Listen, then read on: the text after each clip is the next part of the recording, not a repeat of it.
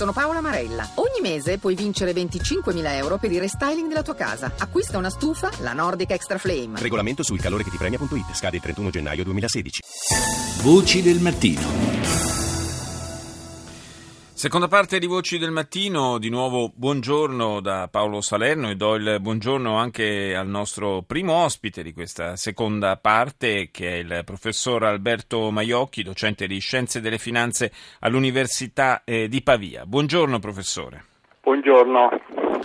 Lei, professore, è autore tra l'altro di un libro che è dedicato proprio allo sviluppo sostenibile e all'occupazione, un piano per l'Europa, un piano per rilanciare l'economia nel continente, però su basi nuove, possiamo dire, contemperando le necessità di tutela evidentemente dell'ambiente e quelle che in questa lunga fase di crisi sono finite, ahimè, un po' sacrificate dell'occupazione e quindi della sostenibilità anche dal punto di vista umano del recupero dell'economia. Beh sì, in realtà le tesi di fondo del libro sono due. Da un lato che le politiche di consolidamento fiscale, l'austerità è necessaria per risanare i debiti degli stati che ne hanno fortemente accumulato in passato, ma non è sufficiente, che occorre una politica di sviluppo. La seconda tesi è che questa politica di sviluppo deve avere però delle caratteristiche, come lei ricordava, compatibili con la tutela dell'ambiente e con la crescita dell'occupazione. Il rischio è quello che la crescita non sia produttrice di nuovi posti di lavoro e che la crescita provochi una pressione sulle risorse naturali che non garantisce la possibilità di trasferire alle generazioni future una quantità di risorse naturali e di beni che sia pari a quella che noi abbiamo ricevuto in eredità dalle generazioni precedenti.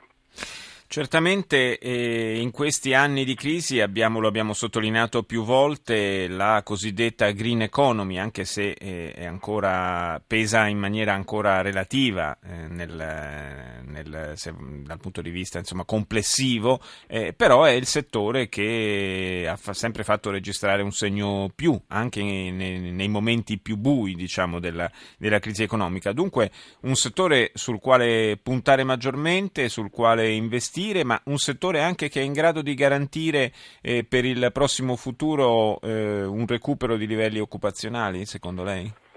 Certamente.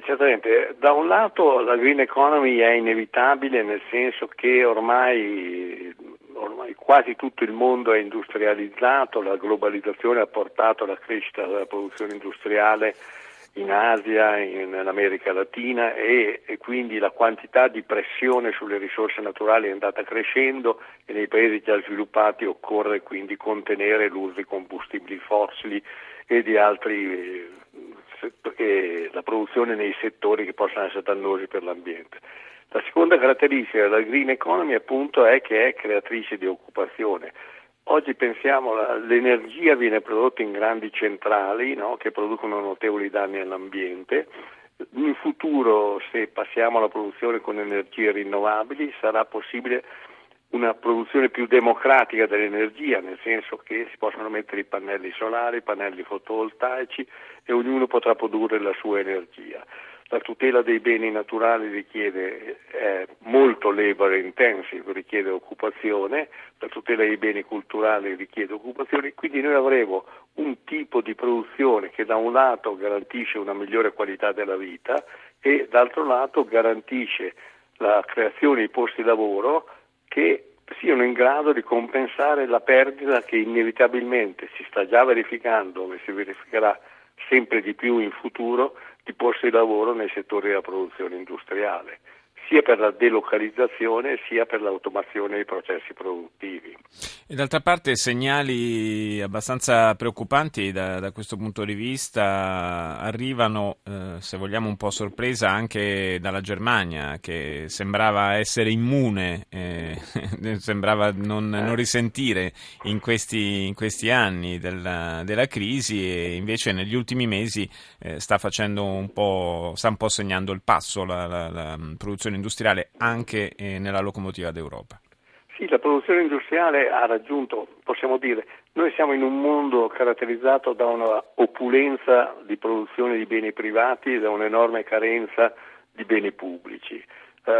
Siamo sempre più ricchi, ma la qualità della vita non migliora. Quindi occorre che l'investimento che un piano di sviluppo deve, a livello europeo deve prevedere, sia indirizzato soprattutto verso settori socialmente utili e che garantiscono un migliore qualità della vita per tutti i cittadini. Ce ne sono moltissimi, pensiamo ai enormi problemi della mobilità urbana, certo.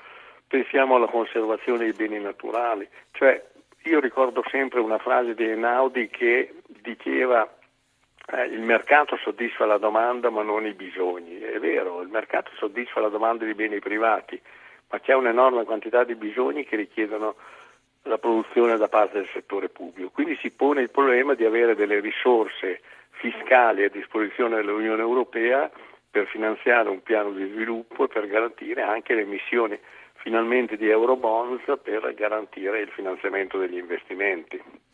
Grazie al professor Alberto Majocchi, grazie di essere stato con noi.